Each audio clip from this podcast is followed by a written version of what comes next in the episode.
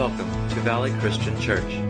We hope you enjoy this message, and we hope you join us on Sunday mornings at ten thirty. We are located at four thirty-two East Pleasant in Tulare. After the message, take a moment and visit our website at v c c tulare dot com. It is our prayer that ultimately you learn to love the Lord with all of your heart, soul, mind, and strength. This week's study begins an interesting time in the Scriptures. If you compare this with the other Gospels, uh, you would see, like even Matthew, by, by the twelfth chapter in Matthew, he's still in the first year of uh, Jesus' ministry. And this week with John, we began, you know, in the twelfth chapter, literally Passion Week. And, you know, as as most churches do, they cover Passion Week around the, the time of Easter, which is, you know, expected and, and good to do. Uh, for us, we as we teach through the Scriptures, uh, we hit it when we hit it, and as we're going through the book of John. So we're actually covering it now. We'll still be in John around Easter, so it'll be a good time. But this is the such importance is put on the, the last week of Jesus' ministry by John, and it's a really cool thing.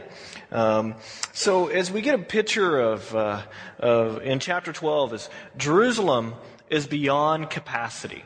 I mean, we're talking way beyond capacity. I don't know if you've ever been in a city. My wife and I, we happened to be in uh, Africa at one point in uh, in Luanda with an L, not Rwanda, but Luanda, Angola.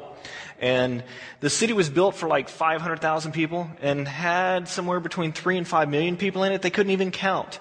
Uh, because the Civil War was going on, and, and all the kids that were young, they literally put on trains and shipped to the city.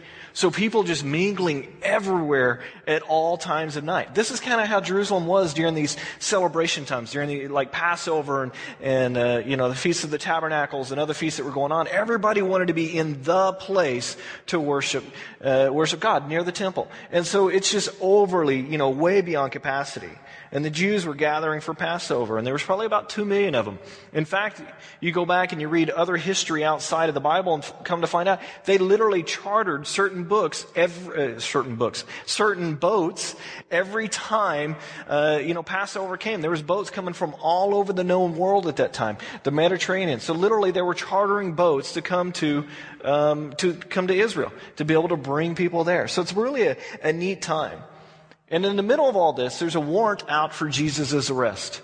He's been causing too many, too many issues, uh, you know, so much trouble in the views of the Pharisees and the Sadducees. So they actually put out a warrant for his arrest at this time. They didn't want him to, to really disrupt anything any longer. Uh, so Jesus had been waiting for the perfect time to re-enter uh, Jerusalem, to, to come back to this area. And the, and the Father and, and him are one, and, and this was the time for him to come back.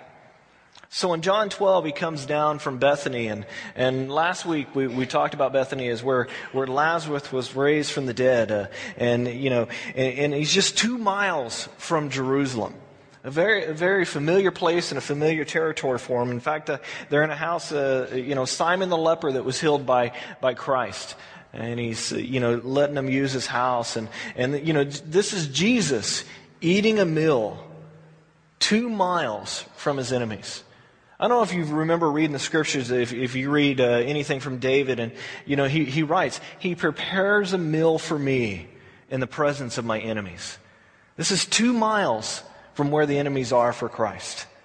And they're at this dinner, at this private home, and this is where we pick up today in chapter twelve, verse one. Six days before the Passover, Jesus arrives at Bethany, where Lazarus lived, whom Jesus had raised from the dead. Here, dinner was given in Jesus' honor. Martha served, of course, because that's Martha, while Lazarus was among those reclining with him at the table. John tells us that Martha served, and, and uh, you know, John really, he, he kind of had a knack for watching what was going on. Kind of, you know, just, he, he, for some reason, he's one of these guys that sat back and just kind of watched what was going on, and, and he noticed this, and he put it in there. And I'm sure it was one of the, the best prepared and the tastiest meals that she'd ever done. Why do I say that? Jesus literally raised her brother from the dead. She is going to honor him with the best of the best. She's going to find the freshest ingredients, the best things to serve him. You kind of get the feeling as Martha was a, you know, a really uh, good servant, that she really knew how to cook. We kind of get that idea that she enjoyed cooking, enjoyed serving. And this meal at Simon the leper's house, you know, she could have said, you know, she could have said, hey, have somebody else serve, have somebody else do all the cooking. But she stepped up because she was willing to do this. So this house was full of, of these great smells of good meal. I don't know, you know, you go home for the holidays or go over to the parents' house, you know, that meal where you go, oh man, it just reminds, oh, this smells good. This is one of those times where the house was just, you know, filled with this great smell. And Mary was sitting at Jesus' feet. You know, Martha's gift was taking care of people. And she is at her best when she is serving. And, you know, you know, have you have you had enough? Well, let, let me get you a little bit more. We don't get the sense that uh, we got from Luke earlier where, where Martha was uh, was not as mature as she is now. In fact, in Luke um, ten, it says, Martha opened her home to him. She had a sister called Mary who sat at the Lord's feet listening to what he said. But Martha was distracted by all the preparations that had to be made. She came to him and asked, Lord, don't you care that my sister has left me to do the work myself? Tell her to help me. Come on, get her off her hind end. Get her up. I need some help. Maybe you can talk to her about this habit. And believe me, she's had this habit all her life, Lord. Maybe you can address that right now. Maybe she can give me just a few minutes helping me in the kitchen. And you get the sense that, that, that Martha enjoyed the serving but cannot understand why somebody else would not have that same joy in their life and the gift that, that she has. She wasn't mature in her gifting yet. She, you know, she, she, she's looking at Mary going, she shouldn't be sitting. So if you're a Martha or married to a Martha, someone who uh, you cannot really relax around because they're always doing something. You know, they're, they're the type of person that comes along and says, okay, we have, we have all these jobs. Who's going to do this? Okay, you get the potatoes. You start peeling the potatoes. Okay, hey, hey, you, you don't walk away. I got a job for you too. You know, you kind of get that sense that this is who she are, who she is. You know, just assigning work for others, assuming that that we all like to be busy like her. Do you know anybody like this? Maybe you're like this. Well, if you are, I got lots of projects at my house. If you want to come over, you're welcome to. But now, there's really no hint of this in Martha's life. She's a changed woman. She's a worker bee that we all loved, and we love those worker bees, because if we didn't have the worker bees, nothing would get really get done, would it? No, we're thankful for those in life and, and in the home and in the church. They're the ones that get the job done. Everybody else is sitting and, and worshiping Jesus. But this gifting, she has kind of got to a point where she has matured in this, because it was so irritating early on because no one else was doing anything. But when the gifting matures, it's a beautiful thing. The attitude of everyone else should be, you, you know, this kind of, this attitude that everybody else should be doing what I'm doing kind of goes away because it becomes worship. It's like a f- sweet fragrance that's pleasing to the Lord. Jesus was glad to be back in Bethany. It was a great place for him. He'd been out in the desert. I mean, he was out eating, you know, wilderness campfire food. And here he comes in, and Martha has prepared a great meal for him. It says here that Mary took a pint of nard, uh, pure nard, an expensive perfume. This alabaster jar is a kind of an example, and I put the dime up there just kind of, as we were talking earlier, uh, Jeff's like, you, you got to kind of give us a visual of how big this thing was. A lot of these things were worn as, as necklaces. And we're talking about a year's worth of wages in this little perfume bottle. I mean, this stuff was expensive stuff. And, and one on the left is a little more fancier. It actually had a, had a top that had some wax that sealed it in. The other one there on the right would be the one that, that you would actually literally break the top of and then use it. So a lot of times these would be used at burials and different, different times or different celebrations. So here Mary takes this and breaks it and, and, and uses this expensive perfume. And it says here that she poured it on Jesus' feet and wiped his hair with her hair. I mean, wiped his feet with her hair. And the house was filled with the fragrance of this perfume. Well, if you're looking closely, you see that John kind of gives us two word pictures here. Uh, you know, those things where you can kind of really visualize it. Two sisters that love the Lord and doing things very differently. And through their maturity, they have learned that uh, it's okay to love the Lord differently. Martha is filling the house with great cooking smells. Well, Mary is filling this house with this beautiful perfume smell. At least for the ladies, they all think it's beautiful. The men are going, okay, this, these two smells, they're competing. I don't like this. Or at least that maybe it's just me. But during this evening, Mary just picked up on something. We don't know what it was. Well, I mean, we do because hindsight's twenty twenty. We get to read about it. But Mary's sitting there. She picked up on something that nobody else was picking up on, and took this expensive perfume, broke the top, and poured it on his feet and worships him. The beautiful thing about this is what Mary doesn't do.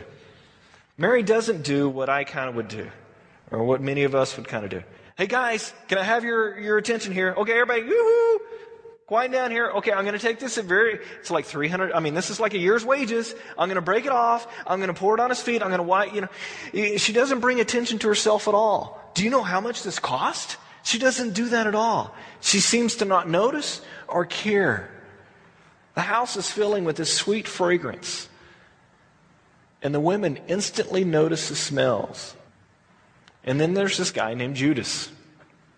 Verse four, it says, but one of his disciples, Judas Iscariot, who was later to betray him, objected. Why wasn't this perfume sold and the money given to the poor? It was a year's worth a year's wages. He did not say this because he cared about the poor, but because he was a thief. As keeper of the money bag, he used to help himself to what was poured into it. So he says, this is a waste, guys. This is not how we handle things. This is not good stewardship. This would never happen with me being in charge of that. I don't understand why she didn't give me that, because I could have put it to better use. And that better use for him was taking a little bit of cut out of it. We could have done great things for God, his excuse was. You know, you could, you could almost see that, and you could go, huh, you know, that argument's not a bad argument. We could do, you know, that's a year's worth of wages. We could have done wonderful things with that. But he was doing it for the wrong motives. I don't understand something. Why would Jesus, I mean, he's all-knowing. He's omnipotent. You know, I mean, he's just, he knows everything. He's everywhere, you know, at all times. Why did he choose Judas to be in charge of the money? I mean, if he knew that one was going to betray him, and he actually knew who that one was, why would he choose Judas? I mean, why wouldn't he choose Matthew? Matthew was a tax collector. At least he could count. He knew what to do with money. It's interesting. I think he almost like saved Matthew from having this temptation. But Judas, he, he just couldn't be saved. He probably, you know, wanted that job. He probably, you know, kept going, well, well, who needs it? I'll be in charge. You know, if you don't have anybody in charge of that, I'll do that. And you're almost kind of weary when somebody pushes too hard. Well, yeah, I'll just do that. And you're like, whoa, whoa, I don't even know you yet. You've only been here one time at church. I mean, I'm not going to put you in charge of a whole ministry when I don't even know who you are. Let us, you know, build that relationship. Let's put, you know, build that friendship. And then I can see, you know, who you are, the totality of your life. But for some reason, it amazes me how sometimes the Lord allows this to happen. But Lord, that person, Jesus, I need to draw your attention to stuff about them. I mean, you appointed Judas. I know uh, J- J- Judas. I-, I know you created the world and everything, but there's something here I think you're missing. You got the wrong guy. And the Lord is like, eh, it's just money. He owns it all anyway. Judas just can't stand it. And he judges the situation. But in reality, he just can't stand the fact that there's that much money that's not under his control. You see, according to his opinion, Mary has just wasted about a year's pay for a common laborer. And two things are really happening here. One, he views it as a waste. We get that. But two, he views that Jesus is not worth three hundred denarii. He's not worth a year's worth of wages. He actually priced Jesus at about a thirty, you know, pieces of silver. You see, you get the correlation?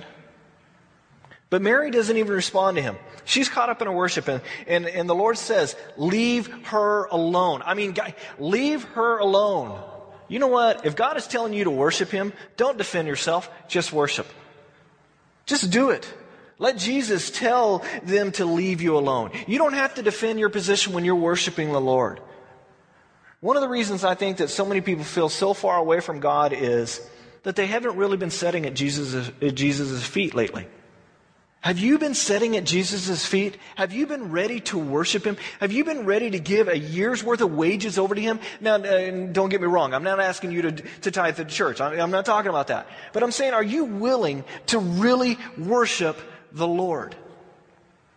I wish there was a pill, don't you? You just slip it in your coffee or your morning donut or whatever you eat for breakfast, and the pill just automatically makes you worship the Lord. I mean, that, that would be so easy, but it's not like that. It's a choice. There's no substitute for sitting at Jesus' feet. There's no other way to connect to the heart of Christ. You know, the fascinating thing is that somehow Mary is really tuned in to Jesus at this point. There's a party going on.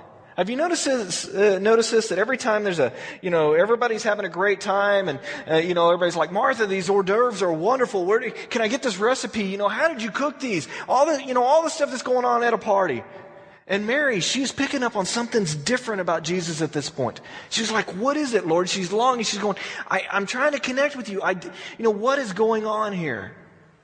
You got to remember, they're at the beginning of, you know, Passion Week, what we call the, the week before Christ's death. They're at the beginning of this. And Mary is picking up on something is different. It's almost like she's kind of taking that quick breath in, kind of like she's just now realizing something.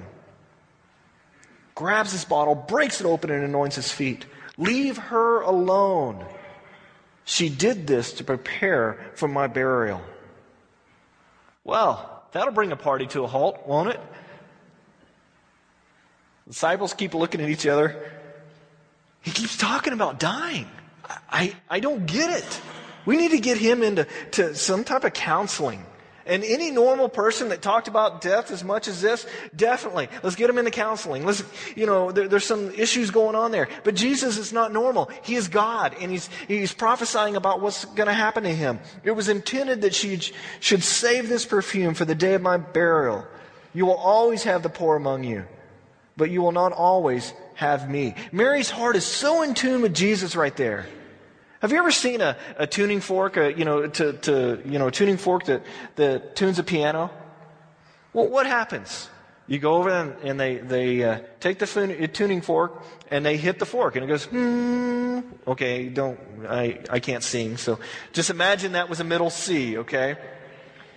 And then they hit the middle C on the piano and it goes, uh, what do they do? Do they take the tuning fork and start like mashing away at it, or take a really sharp knife and start trying to tune the fork to the piano? No. They take the piano and change the piano to go to the tuning fork. Christ is our tuning fork. How did Mary get so in tune with Jesus at this point? By sitting at his feet. Did you know that almost every time that Mary is mentioned in every gospel, where is she at every time? She's at his feet. And this particular Mary, and there, there's others, so don't always get them mixed up, but this Mary is always at his feet, always there. And this is quite interesting for the other disciples, but, because, you know, other rabbis would have never allowed this, especially in Israel. You, you just, that, that's not going to, in fact, in many parts of the world at this time, that would never be allowed. Not in the first century. No way a woman would be allowed to sit at a man's feet and learn. But Jesus came to release women, and this is one of his things that he does, to allow women to sit right there beside the men and learn, to be taught, to be shown respect, to say, you can learn, you can learn all about me, you can learn all about your Lord. Don't let anybody stop you from that. And it was Jesus showing respect to not only Mary, but to women in general. And then when somebody questions her actions, leave her alone, he says. She understands it. So I have to ask this question. How hard could it be to sit at the feet of Jesus and learn? How hard could it be? Well, let me tell you. It's hard. It's hard sometimes. It's hard to get in, into that word. It's hard to pull open that Bible because our minds, as soon as we wake up, and sometimes even before we wake up, they're already going. They're already thinking of all the different things we have to do during the day. I mean, I got a list of twenty million things that I need to do. And that's in there somewhere. It is so hard. And as soon as I get that list done, man, I'm done. I got a, I got a list that's six months long. And, and when I get that list done, I'm going to take a two-week vacation. I've already planned out the vacation. I will wear myself out on the vacation because I plan out stuff because that's my personality. And then when I get back from vacation, I'll need a vacation from my vacation. But instead, what do I do? As soon as I get back home, I start working on a new list. That's our personalities. That's the human personality. And the Lord says, how about you just sit at my feet? How about you accomplish nothing for the next forty-five minutes or maybe even five minutes, wherever it needs to be, just, just start it out. How about you just stay in tune with what I'm saying to you, about who I am, about what I'm feeling, the heart of who I am, the heart of worship, where it's all about Jesus, all about Jesus. The scriptures say, trust in the Lord with all your heart and lean not on your own understanding. In all your ways acknowledge him and he will direct your path. See how the lilies of the field grow? They do not labor or spin. Yet I tell you that not even Solomon in all his splendor was dressed like one of these. Therefore, do not worry about t- tomorrow, for tomorrow will worry about itself. Each day has enough trouble of its own. Seek first his kingdom, his righteousness, and all these things will be added unto you. Sit at Jesus' feet. He goes on, and or Jesus also says to, to Martha and Luke, Martha, Martha, the Lord answered, you are worried and upset about many things, but only one thing is needed. Mary has chosen what is better, and it will not be taken away from her. What do you think heaven's going to be like? Do you think it's going to be like lots of projects? Okay, I got my BlackBerry, I got my you know iPhone, I got everything you know planned out. Commuting? No, no, no. I'm sorry, commuting, that's hell. Mary, you know, Mary's going to be very comfortable in heaven. And for some of us, it'll take a few thousand years for us to get used to it. Why? Because we'll all be at Jesus' feet. And it'll take some time to probably get used to for some of us. But do you know how to get a, a taste of what heaven will be like? Just sit still. Let go of the, the hurt. Give up that hurt. Give up that pain. Just sit at his feet. So I have to ask, am I a Martha or am I a Mary? I asked that to the Lord and he kind of laughed at me. And he goes, Alan, you're, you're nothing like Mary. Well, actually, Alan, you're, you're a little bit of both. And one kind kind of wins out certain times, and the other kind of wins out at other times, and you go back and forth, and that's kind of how our lives are. And I try to allow Jesus to, to balance me on that end. Sometimes I get in the way, unfortunately. But I try. That, that's our old goal. We're in this, we're in this walk together. We're on this path together. We try. And that's a beautiful thing when we do.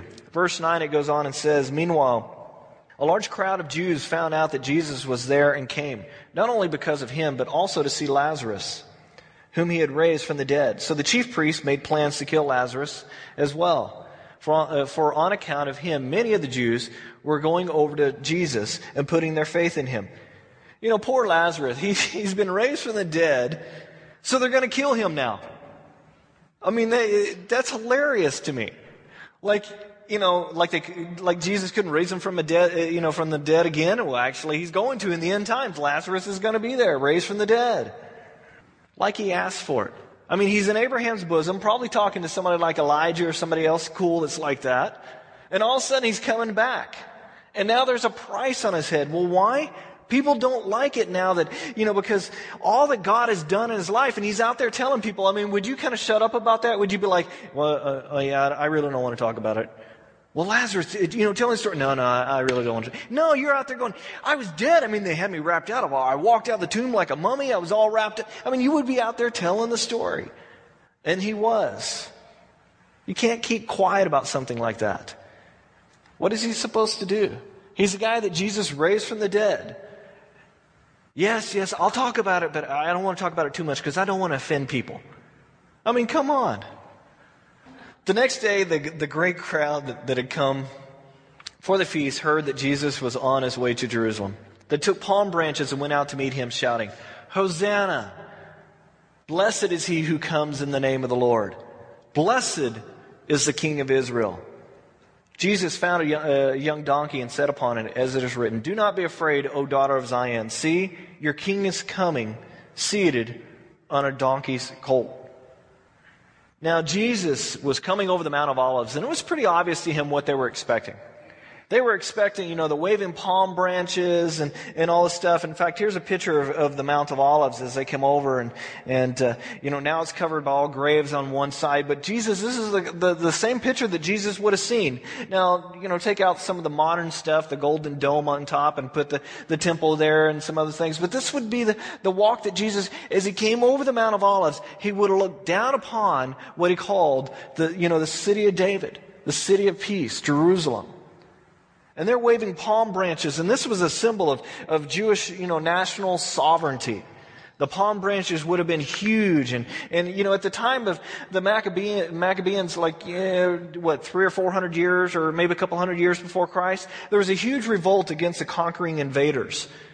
And the Maccabeans, the Jews, pushed out everybody else, and, and they had self-rule there for a while. And Israel actually took back their temple and they rededicated it. And the palm branches came to be a symbol of their liberty, of their, their national sovereignty. So from that point on, I mean, palm branches were the, the thing. You know, it's like our American flag in a sense. So what are they saying to Jesus? They're saying, you represent who we are as a nation. Get in there, take over, and we will follow you. Hosanna, save us now. Blessed is the King of Israel. You are the King of Israel, not Caesar. That's what they're saying here at this point. In other scriptures, people were telling Jesus, you know, tell, tell those guys to shut up. You know, we don't want to start this up. And what does he say? If they don't cry out, the stones will cry out. And what is all over Jerusalem? Stones. You go over there, they're like, please take all the stones you want. We have too many stones in this country. I'm, I'm not joking. They they tell you that. You know, everybody wants to take home a memento. They're like, take the rocks. We don't need the rocks. There's too many of them. What they're expecting is the Daniel chapter seven or, or chapter nine type of Messiah. But this is not yet uh, that yet. This is not the, the second coming. What does he do? He goes and finds the, you know, the colt of a donkey. Now, a colt of a donkey is really small. So if Jesus would have been, you know, more than five foot five, he would have been riding his donkey and he would have had to kind of hike his legs up a little bit because the donkey would have been too short for him to ride on. Well, yeah, that's a warrior conquering king coming into town, right? Riding on the, oh, the little donkey?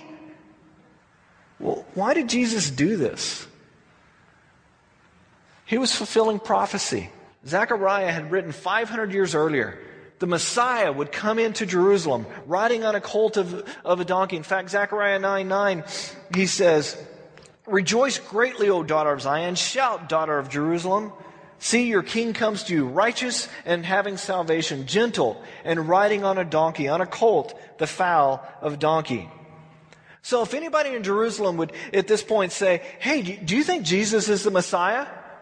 And if they knew the word, what would they say? They would say, well, how did he enter the city? Did he walk? Did he, did he come running in? You know, did he come in like a big general on a big old white, you know, stallion of a horse carrying a sword? Did men carry him in? No, he came in on a colt of a donkey. Well, then he might very well be the Messiah. And the Old Testament is full of, you know, over three hundred types of prophecies that Jesus came to fulfill. And these are all three hundred of them. They're very specific things. We're not talking about three. We're not talking about thirty. We're talking three hundred of them. If there's one guy who fulfills all these prophecies, he is the one. What are the odds of, of predicting five hundred years ago that Jesus would come in riding on a colt of a donkey? Now, what about one thousand years? What about two thousand years? All three hundred of these prophecies have been met, all except for the couple at the very, you know, that, that deal with the end times.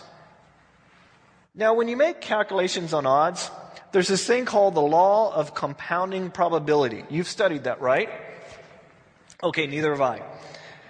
But it makes sense once it's explained to you. The law of compounding probability means that there, you know, it's, uh, that there more probability I place or compound onto a prediction, the least likely it is to happen. So if I were to say one day there's going to be an earthquake in this world, Hey, that's a pretty good prediction. I think we can all say that, and that would be, you know, one hundred percent correct. Okay. But if I would say, okay, we would have an earthquake in California today. Okay, well, that's probably still one hundred percent because there's dozens of little minor earthquakes every day in California. I'd still be right. But what if I said in San Francisco? Okay, well, if you read, I mean, I lived up in that area for a while, and yeah, there's earthquakes every day, little minor ones. Okay, good. This year. Right, okay. But what if I were to say, okay, it would be a magnitude eight point three? Well, okay, well, I don't know about that. What if I said, okay, on January eighteenth at four twenty-two a.m.? How about on the Hayward Fault Line? You see, once you compound that, once you build upon those predictions, they get further and further out. You're sitting there going, I don't know. The more I add, the less likely, the you know, are the, are the greater the odds. Now, what if I added another two hundred ninety-three predictions to this? What would the odds be to that? Well, they're astronomical. There's not a man in history who has fulfilled even thirty of these besides Jesus Christ. And he fulfilled all three hundred of them. There's a guy named Peter Stoner who wrote a book. And he said, let's see what the probability of, of this would be. For a guy to meet not three hundred... not thirty, but just eight of these prophecies. And these are the ones that he picked. The Messiah would be born in Bethlehem, preceded with a, man, uh, with a messenger like Elijah. Has to ride a donkey, or ride into Jerusalem on a donkey. Betrayed by a friend for exactly thirty pieces of silver. The silver has to be thrown down and used to buy a potter's field. The Messiah has to be falsely accused, but he has to stand silent. And they're going to crucify him. So he took those eight things, eight different prophecies from the Old Testament scripture. What do you think of the probability would, uh, that would be? Mathematically, he figured it out. Don't ask me how. If you're a mathematician or if you're smart enough, like, you know, like, say, Mark Richman, he would understand, but not many others. It came out to be one times ten to the seventeenth power. Now, folks, that's a lot of zeros. That's a ton of zeros. So the author, you know, said rightly, you know, you probably don't get the idea of what one times seventeen, uh, or one times ten to the seventeenth power is. So let's illustrate this. Let's build a huge wall around Texas. Now, being from Texas, I can understand why people would want to build a wall around it. Then let's take one times ten, or uh, one, yeah, one times ten to the seventeenth power of silver dollars, and let's mark one of them with an X. Now let's fill up Texas with silver dollars. It would come out to be two foot deep. Now let's take a guy, put him on a plane, give him a parachute, because you want him to live, have him jump out the plane, and wherever he lands, have him bend down and pick up one silver dollar. And that silver dollar should have the X on it. That's what kind of probability we're talking about here. Now, this is why it does not take a lot of faith to believe in Jesus. If he could fulfill just eight of these, wow! Now imagine three hundred of them. But the faith, you know, but the faith really is, can he save me? That's the ultimate thing. That's the ultimate question. Can he save me? It is very logical if you think that he can fulfill all three of the three hundred of the, the scriptures, that he is the guy. Now go back in your mind to the point where I said he was coming over the, the Mount of Olives and everybody's waving palm branches and, and celebrating, and, and Jesus is riding a, this colt, and what is he doing? The scriptures talk about him weeping. And the disciples are, are really confused. Every time they're, they're partying, he's crying. And every time they're crying, he's the one that's happy. They don't get him always. How come we just can't get on the same page with him? And those that were close to him would have heard him say, "O Jerusalem, O Jerusalem, how have I longed for you. If only you had known that this was the day of your salvation." Now, what is Jesus crying about? They did not even rec- recognize the Messiah that was coming into the city of peace, coming toward his temple that they worshiped. They did not even recognize him. But there's something that's, you know, even beyond that. This actual day was predicted by Daniel hundreds of years back. This actual day. In Daniel nine, in the first reign of, of uh, Xerxes' son, for those that studied Esther, Daniel, you know, said, after the, said this, after I die, we will get, we will come out of captivity, the king will release us, and we'll come out of activity, and there will be a ruler who will let the people go back and rebuild the temple.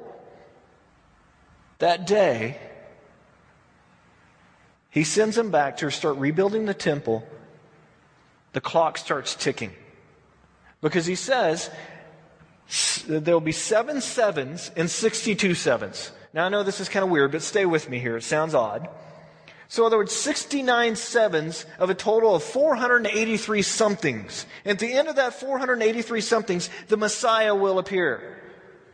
And sure enough, Artaxerxes, who reigned after Daniel's death, let the people, you know, build their temple, and he appointed Nehemiah to go do it.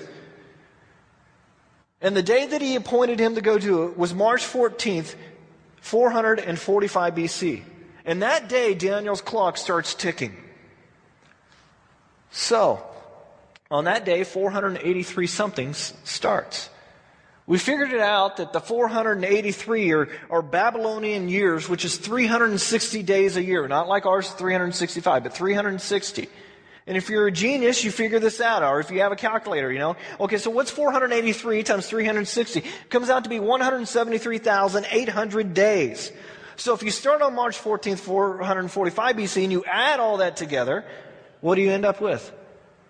March sixth, A D thirty-two.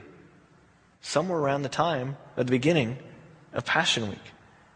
We're talking about Jesus is standing on the top of the Mount of Olives on the day that Daniel said that he would.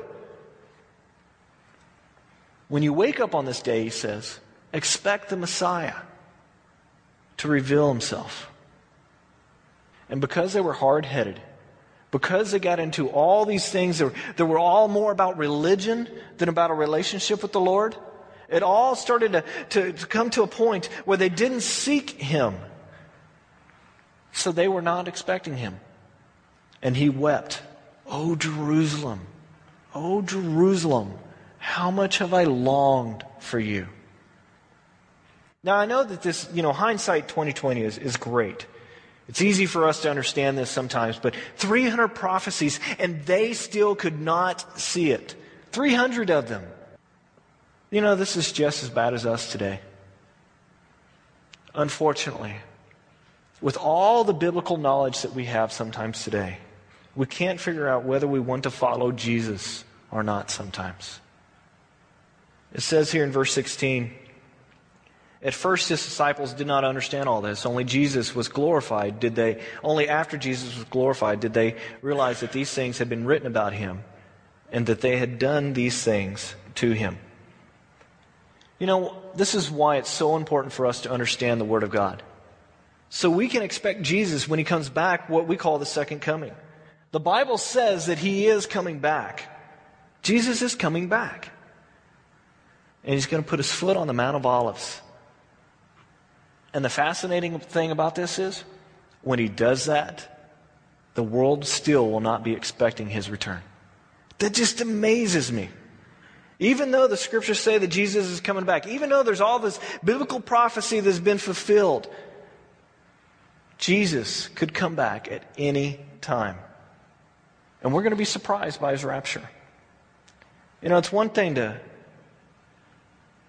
believe this in your head. It's another thing for it to actually happen in a twinkling of an eye. It'd be so quick. Oh, I didn't prepare. I didn't prepare myself. Are you expecting that day? Are you prepared for that day? Are you his friend? Will he say, "Well done, good and faithful servant"? Will he say, "I know you. Come with me and enter into my kingdom. Your name is written in the Lamb's book of life"? Will he say that? Don't be foolish. Don't be foolish and not expect his return. Don't be foolish and think, well, one day I'll be able to get to it. Don't be foolish and say, well, I, I'm just waiting. I'm, I'm just seeing. I'm just, I'm just holding off. There's, there's a few things that I need to do mentally. There's a few things that I do, need to do with my family. Don't be foolish and do that. Are you looking forward to his return? I am. Are you looking forward to it? We need to prepare ourselves. We need to sit at his feet more often. We need to go and be with Jesus, because there's so many times when his heart is hurting because he's being ignored. He loves you guys. He loves you guys so much. He doesn't want you to ignore him, because when you come to his feet, he has answers, he has comfort, he has love, he has all those beautiful things for you. And so often we don't receive him because we don't go to him. Let's pray. Lord, I ask you today that if there are those here that, are, that for some reason that are just waiting, that you just make their lives miserable until they stop waiting. That you just intervene in their life to, to show them how much you love them. I pray, Lord, that your Holy Spirit just works in our lives. I, I pray that you work in this church. I pray that you comfort those that need comfort, that you love those that need uh, loving, and that you laugh with those that could use a good laugh. Lord, we love you so much. We pray that when we come to your feet, you're, you're right there ready to, to you know, give us those, those answers that we need to be answered. That we learn more and more about you, so that on that day when you return, we would have expected you, Lord. That we not get caught unawares. Now the Lord bless you and keep you. The Lord's face shine down upon you in this, war, uh, in this world that just really tires you out. This face will never turn from you. He will give you the strength to make it day by day, hour by hour, minute by minute. In the name of the Father, the Son, and the Holy Spirit. Amen.